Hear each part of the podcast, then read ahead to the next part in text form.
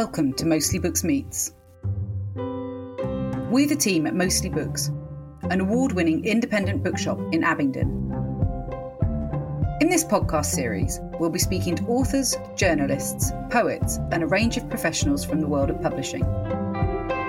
We'll be asking about the books that are special to them, from childhood favourites to the book that changed their life, and we hope you'll join us for the journey. I'm thrilled to be welcoming onto the podcast this week actor, performer, and activist Jill Nalder. During the dreary lockdown days of January 2021, Channel 4 launched It's a Sin. Set in London during the 1980s, it follows a group of gay men and their friends navigating life, love, and sex, while the AIDS crisis builds and, although initially in the background, begins tragically intersecting with their own lives. For some, it was a reminder of those difficult times, while for many, it was an education. Either way, it captured the hearts and minds of millions. Our guest, Jill Nalder, a lifelong friend of writer Russell T Davies, was the inspiration of the character Jill Baxter in the series. Now, the real Jill has put her experiences into her own words. What emerges is a testament to love, to loss, and to hope, and a timely reminder to fight prejudice whenever it rears its head. Jill, welcome to Mostly Books Meets. Thank you. Thank you for having me. Lovely to be here. That's all right. Absolute pleasure. Now, we always like to start by going into our guests' past, their, their childhood. Am I right in saying you were born in London, but you were raised in, in South Wales? Yes, exactly. And my family moved to Neath in South Wales. Well, actually, Swansea. My dad was working with the uh, DVLA, so he got a job in Swansea. My mum Ah. was Welsh. And so we moved out. I was about five, I think, when I moved down to Wales, and I grew up in Wales ever since. But my mother was thrilled to be going back home because that was her where she was from. So yeah, so we made we made that move. Yes, and, and I know in the in the book Love from the Pink Palace, you you mention it's Neath, isn't it? Is it Neath? Yes, Neath, which is not which is about like eight miles outside Swansea. So I always I normally Okay. people are chatting to me, I say, "Oh, I'm from Swansea," because everybody knows Swansea, but obviously, like Okay, yes. actually, I'm from the smaller place. Yes, That easy thing everyone does where when people don't know the area as well. Yeah, you just you pick the nearest largest place and go, Oh, I'm from there. And so growing up for you, certainly you mentioned in the book that Neath at that time, it was quite a quite a small place. I think so. Um, And sorry? It's a small place. I think so in the in the sense of a small town, small Welsh town. Yeah, it's it, it just had that that small town feel really. Which in some ways that's lovely because you have a small community, you get to know people, and then you have that kind of security blanket gr- growing up because you are part of a smaller community. But then you get protected from what might be happening in the big cities. So yeah, so it's it's a two way Yes. thing really. Absolutely. And and it seems like as well the, the idea of the bigger cities had quite a draw to you. I think you you don't appreciate the nice elements of growing up in a small place. You always think about Exactly. you know, you want to be in those bigger cities. and you want the excitement. You think that's where it's all happening, and you don't get much of. I don't know the pop stars that you love were always doing concerts in London. and Things were always happening in London, Yes. and of course they're not happening in Neath. And and at that time, growing up in the seventies, I was a big Donny Osmond fan, and there was no way that Donny Osmond was coming to Neath. he wasn't stopping off in Neath. No, no big Neath concerts for- Exactly. for, Donny Osmond. And in terms of in terms of reading and Yes. and books, what what were your experiences growing up? What was your relationship like with with books? Well, my I grew up. My mum loved books. My grandmother loved books. We I grew up with a love of books actually, and I was taught very early on the the joys of reading, Mm. especially from my mum, who who actually was a teacher, and part of her she used to teach English, and and she she herself loved drama, and so I was brought up with that in the background all the time. And my dad used to love a, a bit of a. My dad never wanted tragedy; he always wanted comedy. But my mum, so Oh, he, he wouldn't. He only wanted to read things that gave him a good laugh. But we were quite a literary family in in all ways. My uncle was Mhm. very literary. I mean, not not highbrow, not like super academic or anything, but just with a love of books. Mm. It sounds like a love of of stories, of Story, storytelling. exactly, and, you know, exactly. And the value of reading. I mean, for my grandmother, who was brought up in the Depression in the Welsh valleys with very little outlet to her intelligence. She wanted education, and for her education, for my mother, she wanted her to have an education, and that then spread on to me. So the value of education, of reading, was very in the forefront of what was considered important in, in our family. And are there any from that times? Are there any particular titles that stand out for you that or particular stories that you you enjoyed so when i was a little i mean when you're talking like seven eight years old the go-to book for young people children was enid blyton. So i read all of them. Yes. I read everything the famous five. I read the secret seven. I read the Malory Towers the St Clare's i read all those avidly and i i loved them. I mean that that was what i was get there were good stories in back in my mind they were good stories. And about growing up about children about relationships and about friendships so uh, mm. that uh, under 10 years old i was reading all that stuff and then there was a book that i don't even remember the author of the Bobbsey Twins. There was a Bobbsey Twins series, and there was, you know, just just children's books that used to go to the library. You were a library member, so you didn't get anything online. So we'd go on a Saturday morning and choose yes. some books and then choose them for the week and then go back the following week and so that was it was exciting actually going to a library. Of course when i only do that now if it's for reference. I don't go to the library to get a storybook out any longer. So but we used to love it as kids. Mm.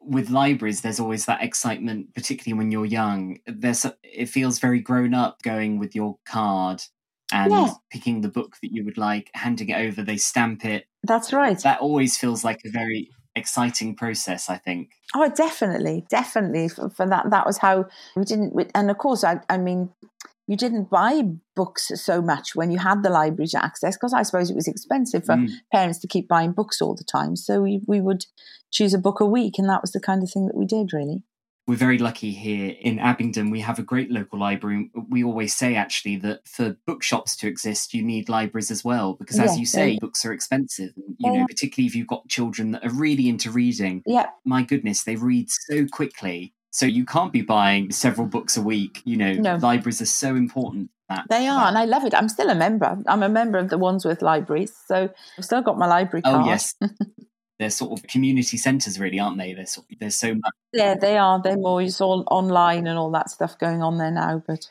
and uh, am I right in saying, because of course, one thing that really stands out in the book as well is obviously you had a great love of performance from a young age, and that's obviously been a huge part of your your life up until the present day. Was there, in terms of the stories that were enjoyed when you were younger, were did plays, did theatre play a part of that in your family, or, or, was that just for you? No, no. My mum loved it again, and I think my dad did as well. And I mean, when I was very young, I suppose Shakespeare was our default kind of when you think about plays, because mm. I would get taken to see Shakespeare because that was a part of education, that was going to be part of school.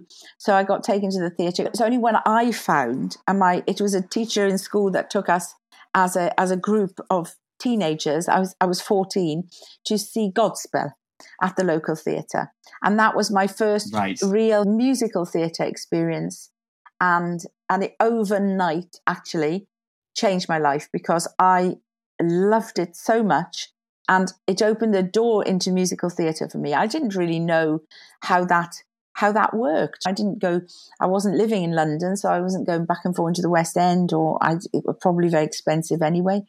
So, so what I saw in theatre up until like my early teenage years would, would, would have been plays or pantomimes, and then uh, after that, I that was my found my own way, and I found the West End and that chorus line and Jesus Christ Superstar and all the things that were the, just the musicals that I grew into musical theatre that I absolutely loved mm. and still love. It's a it's a wonderful moment in the book actually where you talk of the excitement of getting that. It was Mountview, wasn't it? It was Mountview yes, Academy that you got the letter yeah. from. Yes. Saying that you had been accepted. That must have been, I, I must imagine that was such an exciting moment. It was fantastic for me because that opened a door. You know, I'd actually done it. I, I'd gone to get, do my audition. I got accepted. And that meant all things were possible to me then because mm. uh, until then, of course, I've been working with doing stuff with youth theatre and drama groups, and but it didn't feel like London. And I felt like if you were in London, no. then that was the right place to be to start to work in the world and I thought this is what I want to do. I think much to my parents' fear, because of course that's that is the same story for everybody, isn't it? It's a precarious living. So my parents were absolutely oh, insistent oh, yes. that I get my academic qualifications at least to my A level so that as, as they thought when it all horribly goes wrong you've got your education behind you. Yeah. Yes I did uh, theatre was actually what I did my undergraduate in. And when I left school for GCSE I didn't do A levels. I, I went straight to do a, a theatre course. Yeah. and I remember my mom had a very similar thing of she knew it was what I wanted very supportive was brilliant. Yes but was also very scared because I think for her, she was taught that everything would be about security, exactly, that you exactly. should have security. And I don't think people associate that with theatre. No, and they never will. And my dad was a provider for his family. And of course, he was always like, get. So, whatever age, I was in Les Miserables in the West End, I was doing shows, and my father would be saying, still, you could really think about getting a proper job. I mean, that's literally, honestly, I went, this is a proper job. Yes, Oh, that must have been very frustrating when you know eh, you've been up on a in a major show that you're no doubt very proud of, and then there's your dad saying, "Well, one day you get a proper job." Proper exactly, job. exactly what he was like, and I think he just he loved it. He did love it, and he was very proud, but he still had that that the the feeling that this isn't like loads of people get about theatre. This is not real. This is like something you you should yes, just now put behind yes. you. And so skipping forward to to the present day, you live in is it South London you live now in? Yes. And in terms of in terms of reading, are books still part of your life today? Are you much of a oh, reader yeah. now? It's all part of my life. I w- would never give up on on reading ever. I go through phases. I like to have my full concentration when I'm yep. reading. If I've got things on my mind, I find like I can't use a book to switch off to my problems or to my issues or things that are going on. I like to be clear and just to, or on a train or something where I think I, I can't yes. be doing anything else.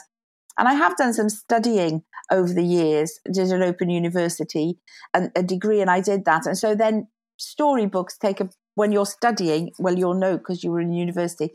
When you're studying, then your pleasure reading takes a back seat because all the time you're thinking, I better study this, I'd better study that. So at times I yes. go through phases of reading for pleasure. I read for work, I read plays and stuff like that to educate myself for work. So, but definitely reading, I love it. Yes. Uh, is there any titles that you think of of a book that you've read relatively recently, say in the past year or so, that you have really enjoyed, that you've really engaged with? So I, I had read a lovely book, which is where, where I just read quite recently, where the crawdads sing. It's been making to a big oh, film yes. now, so everybody's read it. I know, so it, it was recommended to me, and I read that, and I loved it. I'm reading. I'm reading The Stand. I'm reading Stephen King, which I oh, don't oh, yes. normally read. I don't get drawn to things that are going to scare me when the lights go out.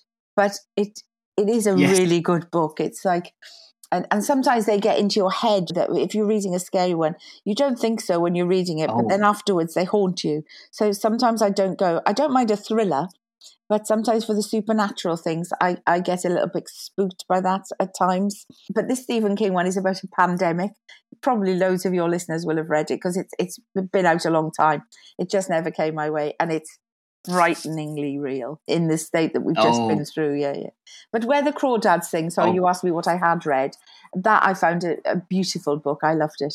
Yes, a lot of people that has been for us in the shop, and I know elsewhere has been. You know, it's one of those books we always have in. Yeah, it, has been out now. I think the book's been out now for.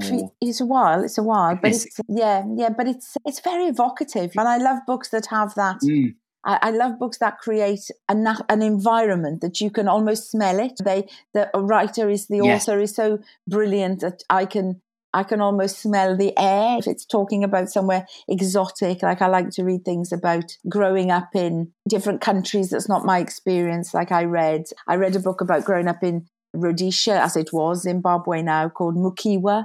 That was a beautiful book about just a, just a different childhood. I love things like that. I read um, Don't Let's Go to the Dogs Tonight about growing up also in Africa. So I love things like that. And yeah, the the God of Small Things, I thought that was fantastic. Oh yes. Yeah, that's that's come up before as a mm.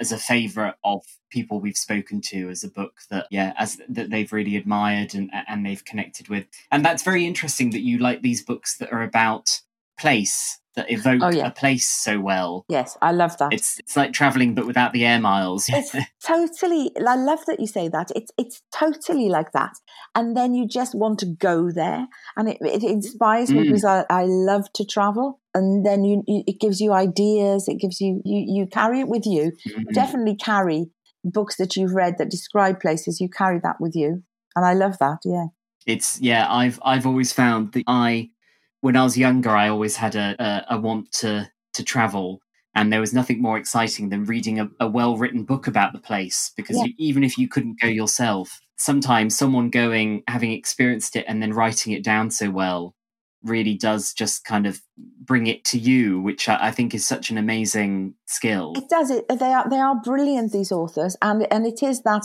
amazing thing of it's not like a travel journal. It's like you're there, and that's the lovely thing about about, Yes. good writing. So it's a travel journals you can read, and you can't live it, but through a book like that, you can live it. and of course your life these days will reflect more on what's in the in the book a bit sort of later on but obviously you know the past couple of years well they have been for all of us with the coronavirus pandemic have been very strange but this last year for you must have been a particularly interesting one with it's a sin coming out. Yes, it's kind of it's critical acclaim but i more importantly it's the how it's affected kind of the general public.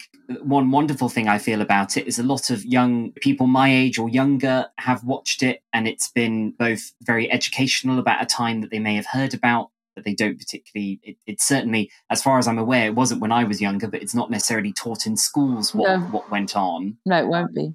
what's been lovely to see is across generations, across experiences, people have really engaged with this story, which Yes. feels incredibly important. Anyway, sorry, I'm talking too much now. What what has that been like for you? Well, it's been like, without being over dramatic, it has been quite a life changing year because I've never experienced the Mm. sort of love and the, the universal praise that It's a Sin had. And Russell himself, I've said this before, Russell was equally surprised because he was expecting, he gets, of course, he gets acclaim.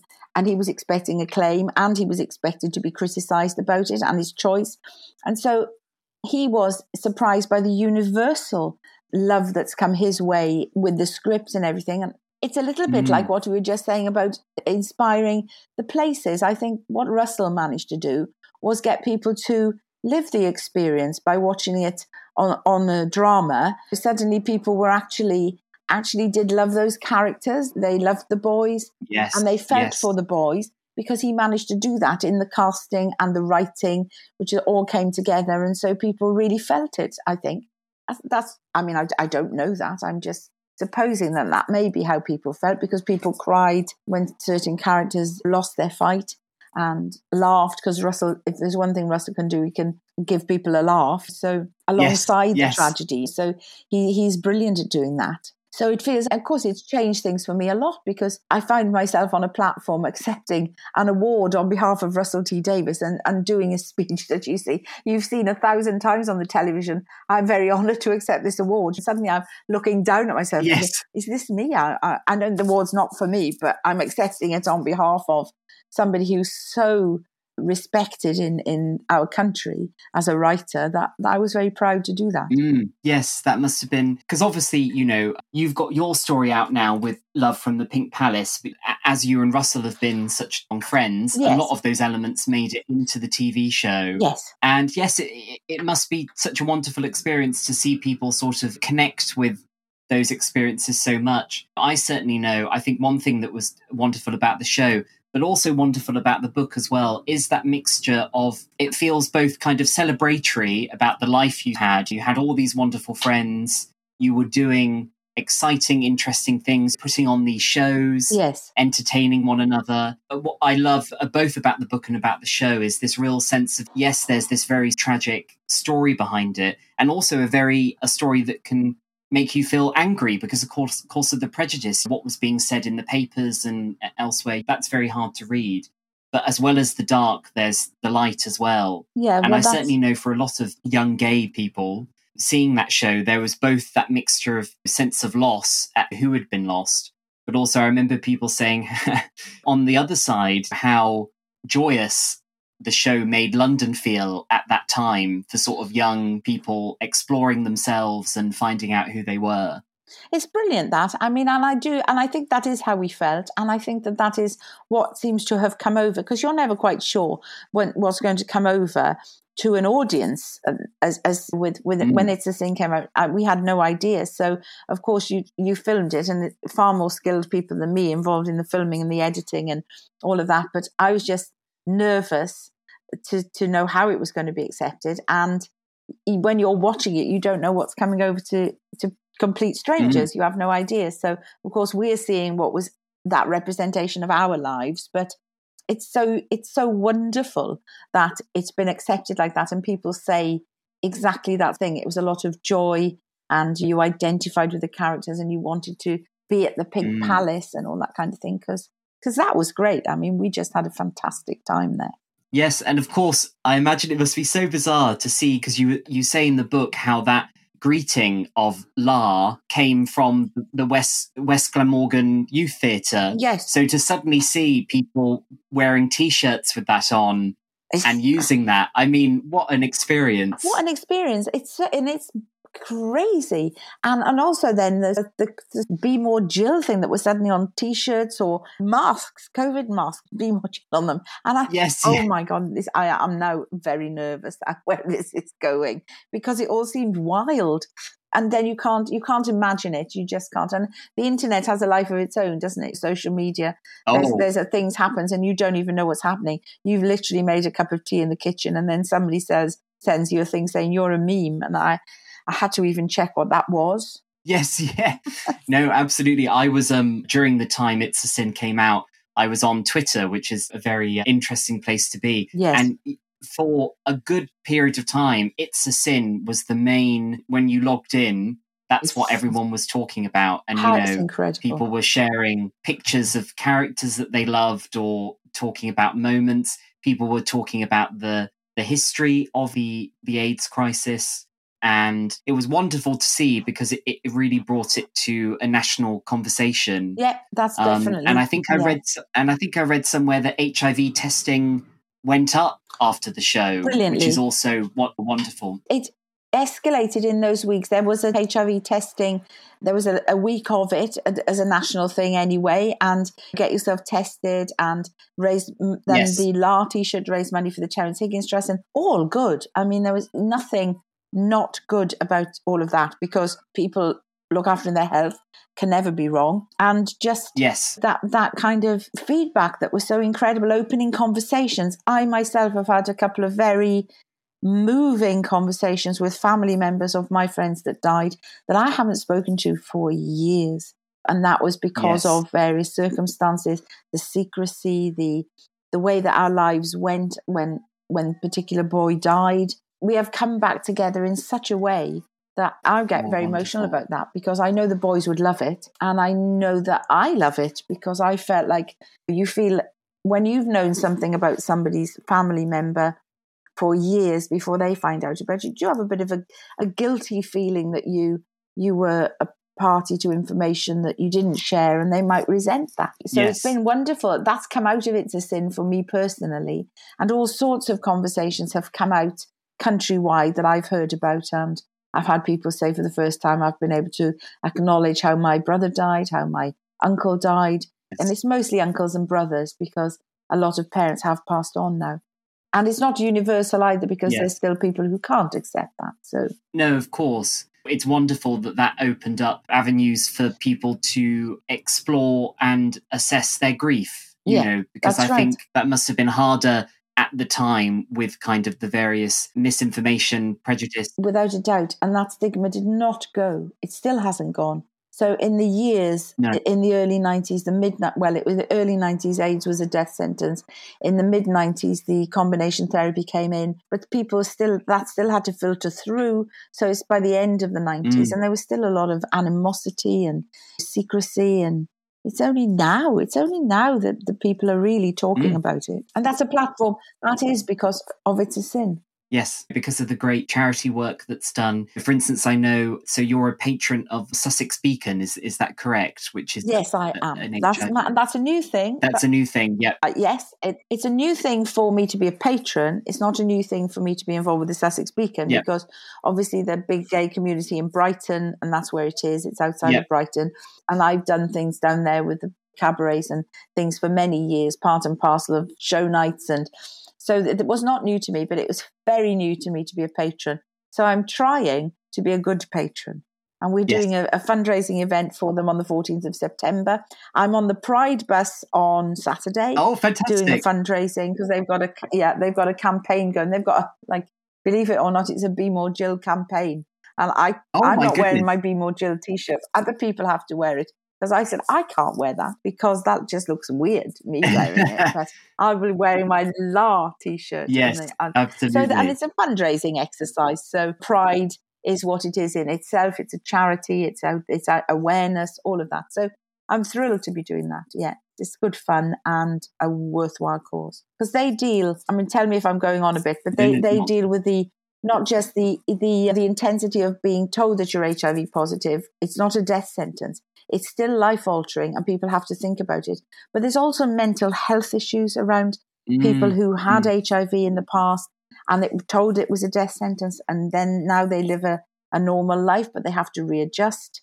Oh, so yeah, maybe yeah. much like coming back from a war a war the mental thing you have to deal with so they deal with all that kind of thing as well as actual illness Yes. So that's wonderful. They're, they're covering the whole. The they cover whole... everything they can and they need money. They need money to do that. And the other things are, of course, just medication, side effects, aging, knowing that HIV and the, the mental because it's it's not an easy ride. It's a very perfectly way to you you lead, lead, your life. You lead a full life. You take your medication, but that's not easy for everybody. Some people sail through. Some people have different issues different health issues. So mm. they're there to help all kinds of all kinds of people. People that are, have other problems, like they have a drug drug addiction issues again. Yes. And HIV, which is again mental health. So, well, this that's yeah. a good. It's a good time then to say to our listeners, you know, if they're touched by the story in your book or it's a sin, to go out there find either their local sort of HIV related charities or to donate to the Sussex Beacon. Yeah, Absolutely, yeah.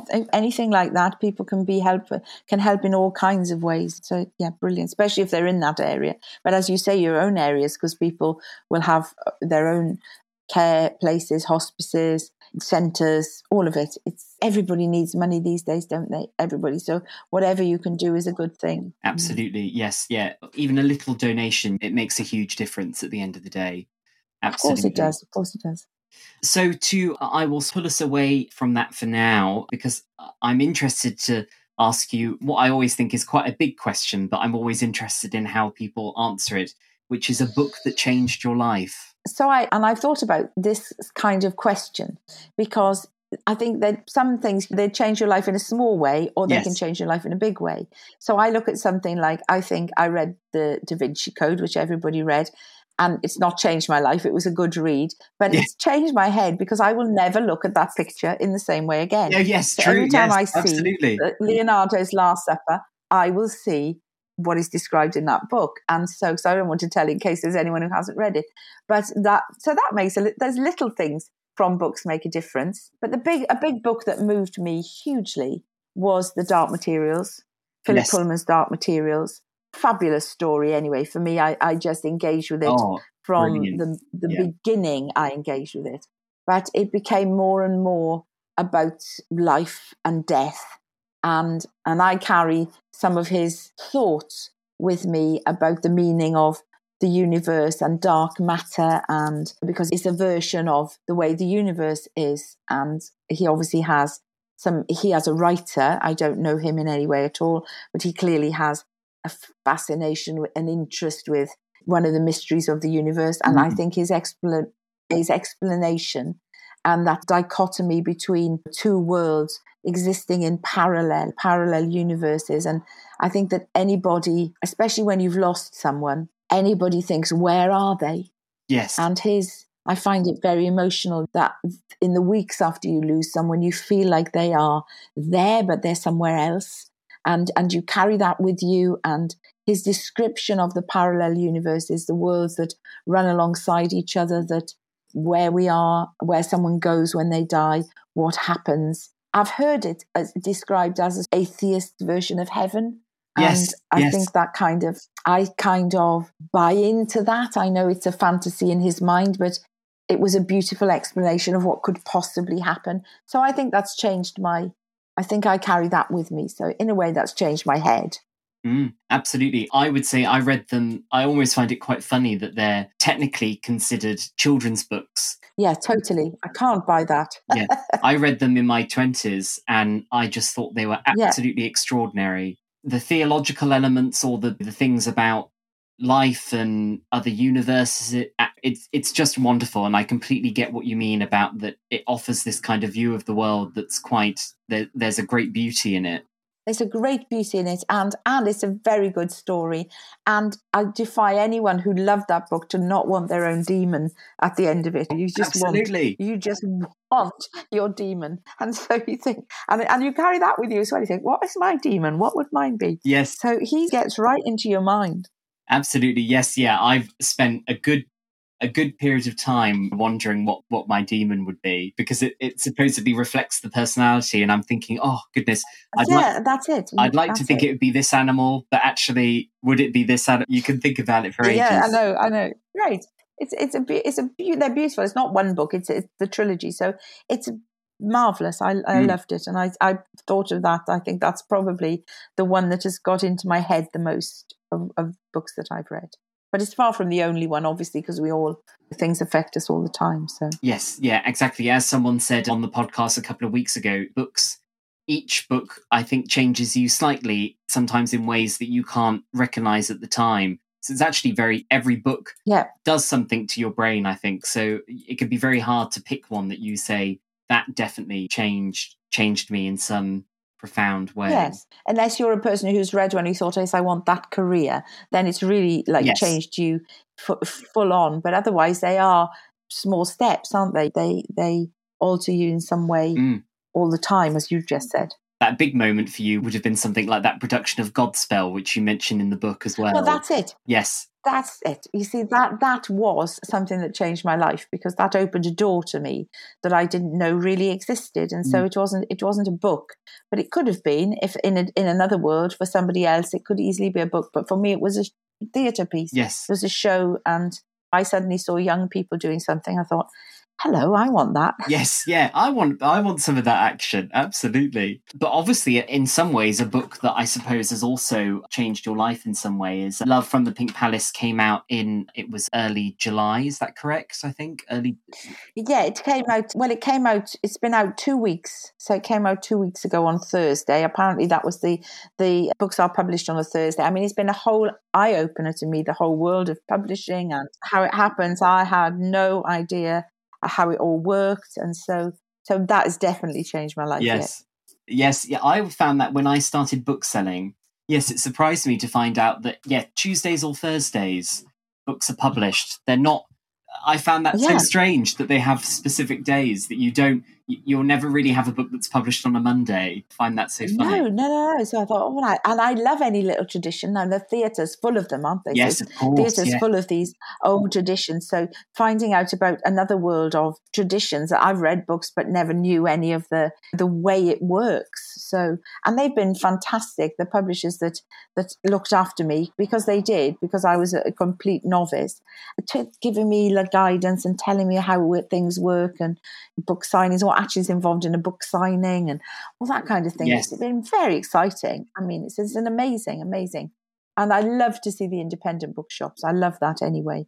And to go in to the, I went into a beautiful one in Edinburgh and find that these places exist. And to Toppings, it was Toppings.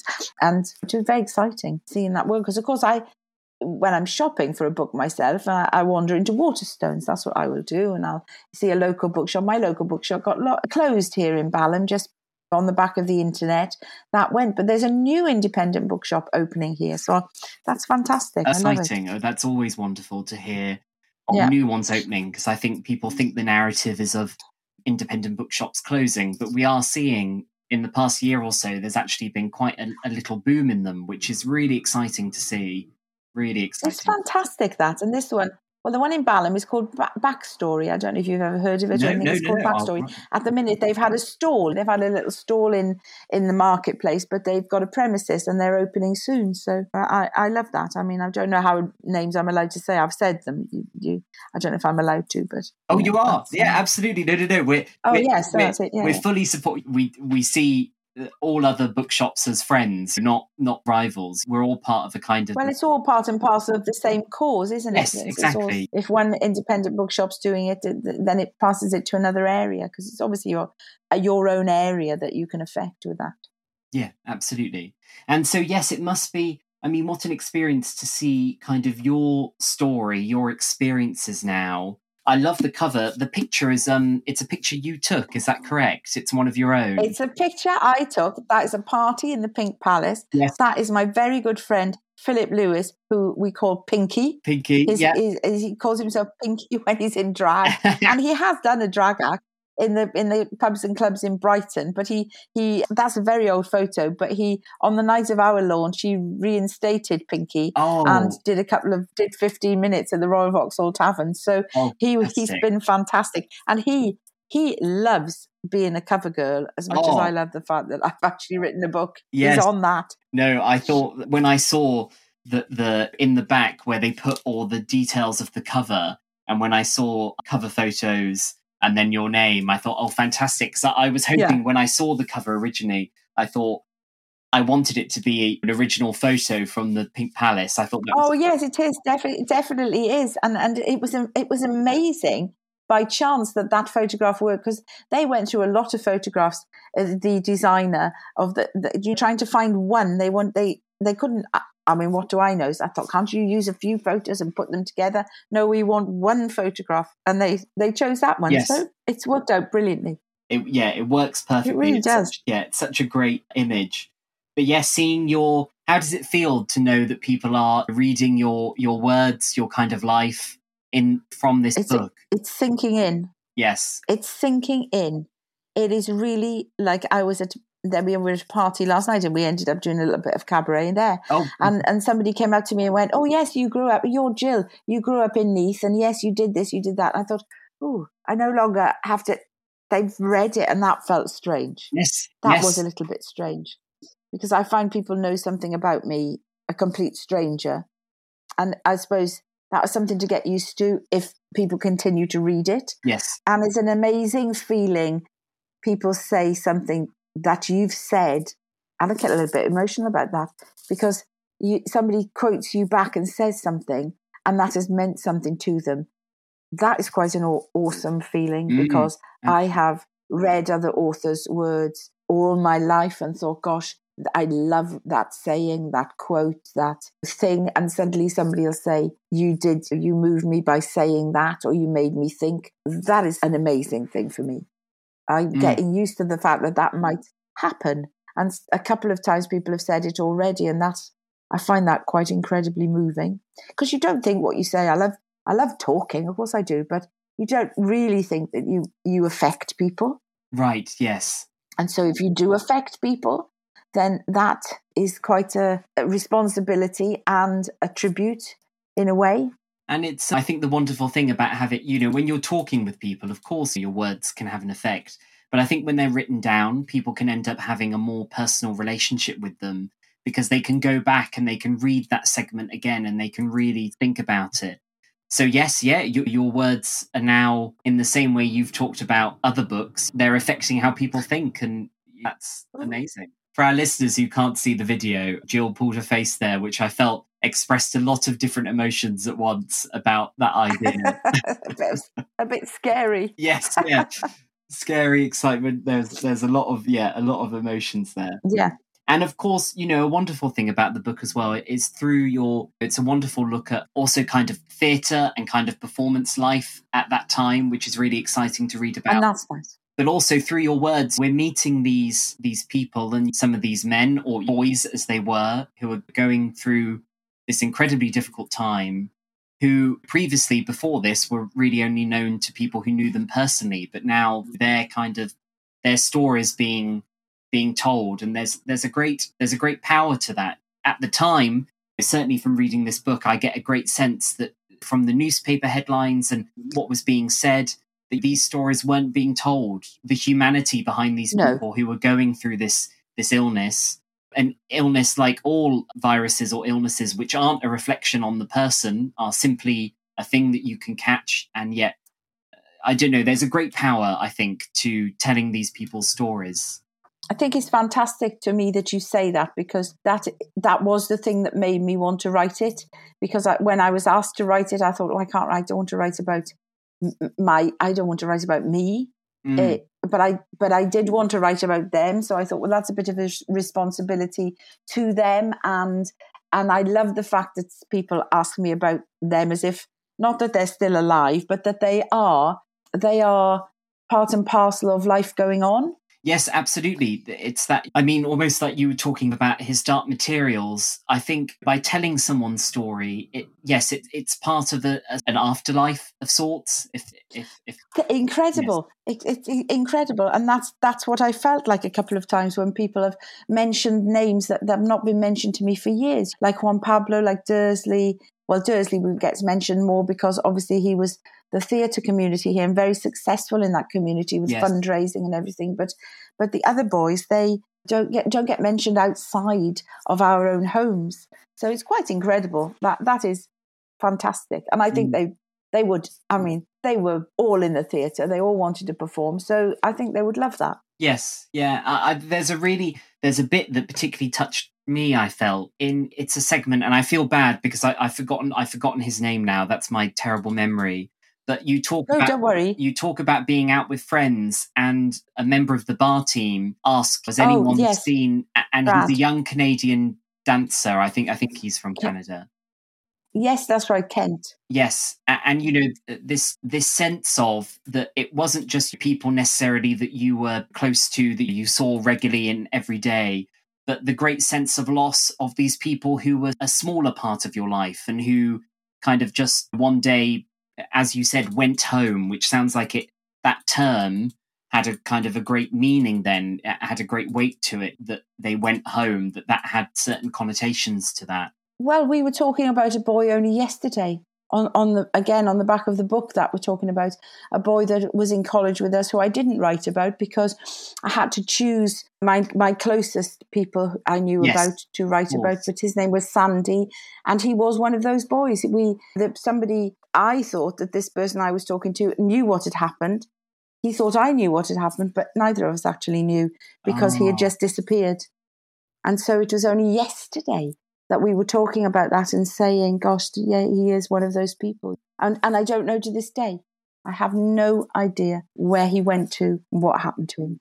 that adds to the sense of loss that kind of unknowing because it's it attests to the fact that because of the stigma these things were hidden away and as you were saying it's a sin coming out has actually released some of those stories into the light and those those people's stories can be told but there are still some there that kind of remain in secrecy as it were Absolutely. Absolutely. And it, is, it must be the only illness that's ever caused that to happen. It's a sin, had a, a big effect in Ireland because they were, I mean, in Ireland, it was very difficult in the 80s.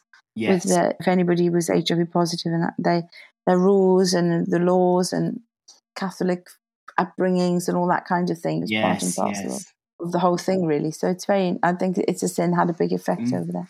and again a great example that even though this story is told from a, a very uk centered and particularly london centered kind of story sorry it's a sin and Yeah. both love from the pink palace again it shows that even by telling that story it allows people elsewhere around the world with different experiences to start talking Yes. about their own and getting those stories out there Absolutely. Going back to that, I just found that particular segment very touching, and there was a great description you had of of, of that sense of kind of losing someone that was not again not necessarily part of your kind of immediate inner circle, as it were, but was just part Yeah. of the kind of ebb and flow of people kind of in your life, and then suddenly to realize, oh, where has this person gone, and and not knowing. Yeah. Yeah, there's a great sense of loss. That there. happened a lot. It's it's kind of weird. It's kind of like creeping up on you. That feeling that oh God, that's horrible. He's, we don't, and we and we never knew what uh, what had happened to him. Uh, another person. I couldn't find anything about where he is now, where he was laid to rest. Nothing. I could find nothing about him. So it remains in this somewhere in the universe. Yes, we don't know where. Yeah, absolutely. Yeah, and there must be. And again, I think it's just a it for those of us reading it who didn't experience that time. It's also a, a, a great kind of testament to how much was lost in terms of mm. human life, human experiences. These wonderful, creative, exuberant people who had yeah. complex yeah. lives they experienced love, they experienced loss, and all that, and how much of that was lost, how how much human life was lost. Well, on a time. worldwide scale, how much art and culture and how much of that was lost by the filmmakers and and the mm-hmm. Broadway yes. and the West End and the, the likes of Derek Jarman mm, and yes. what what what they would have brought to the world. There's a big gap in what what has been lost and I, obviously it's not all creative people that, that got ill with HIV, but from in my world, yes. that that was what I I knew more about. So it it was that that kind of massive loss to the creative industries, fashion and art and everything. Yes, yeah, exactly. To think about, yeah, what because I suppose when someone dies, particularly before their before their time, as it were, or young there's yes. always there's always that a big part of the grief is the imagining what would have happened had they lived a kind of exactly. longer life totally and mm-hmm. also on the good on the positive side of the energy that people had when they were diagnosed and when they were ill of course people wrote stuff and there were films and uh, creativity in the theatre around the fact that there was people, there were people living with HIV and there was something going on. And so you got, we and my friends and, and associates, we got knowledge from what other people were writing and, and putting on, on stage. Yes, yes. With, with things like the normal heart yes, and yeah. those plays and things that were around at the time, because suddenly there was a, a, a, an acknowledgement of what was going mm. on even though they were pretty scary those plays and the normal heart was quite that was early 80s that came out so that was quite you know yes you know right of, right in right in the beginning i mean yeah. it was it was yeah it was a frightening play to watch but it, mm. nevertheless it was something that was born out of the aids crisis and of course interesting that the because the national did a production of the normal heart i think was that earlier this year or late last year i think i think yeah, it, it was very very recently and also Angels in America. Yes, the, the yes, national yeah. I, I remember seeing that, and I was very, yeah, very affected by that as well. Well, it's it is it's a beautiful book. It's a it's a great. Oh, thank you so much. It's a great story. It's love because what I love about it is obviously it's got the the core of it is about your experience of caring for these friends, of getting involved in the kind of the activism, the fundraising, which is obviously a big part of your life today as well. And of course, yes. you were one of one of the founding members of, of Theatre Make a Difference. Yes, and it became make a difference when I when I started with the the small group of boys that we started it with, and and, and some girls as well. It was called West End Cares. Yes, and that was on the back of Broadway Cares Equity Fights AIDS. We didn't really have Equity Fights AIDS because we didn't have that same support. Not, not that Equity wouldn't support, but we didn't have the same need for money for treatment. Right, yes. Because obviously we have the National Health of Service. Course, so yeah. on in America, that's a very different thing. It was a more of a, a big financial crisis for people trying to get any mm. treatment for HIV. So we just stick, stuck with West End Cares and and then later on down maybe more than a decade down the line, Crusade stopped fundraising and we used to give the money to Crusade. And then we changed the name, it became a separate charity, and then it was called Theatre Mad, which is Make a Difference. And then that carried on till lockdown. It's only lockdown, really, that I don't know, people were raising money for different things. So that's put a real hold on it now. And we, we need to see if we would probably fundraise now as a, doing separate things for other organizations like we're doing it for the Sussex Beacon. Oh yes, okay, things like yes. that. Terence Higgins Trust. Yeah, for the Terence Higgins. We're doing an event at the Vauxhall Tavern actually for the Ter- for the Terence Higgins Trust as well. So we've got a few good fundraising things lined up. Yeah, so it's so after the kind of the COVID, which obviously really did yeah. affect so much. that kind of fundraising, those performances, they're, Oh, they're yes, coming back now. Quite rightly so as well. Yeah, yeah, exactly. Well, Jill, thank you so much for joining us on the podcast. For our listeners, Love from the Pink Palace is available at Mostly Books, both online and in the shop. It's available in your own local bookshops as well for those listening from further afield. Uh, particularly for those who loved It's a Sin, it's a wonderful read to read Jill's own words about her experiences at the time, but also just those for who are wanting to learn more about what it was like to live through that time and to hear those very important stories, then we can highly recommend Love from the Pink Palace. Jill, thank you so much for joining us on Mostly Books Meets. My absolute pleasure. Thank you. It's been lovely to meet you Lovely to Online. you. Thank you. Yes, yeah, virtually. virtually, exactly.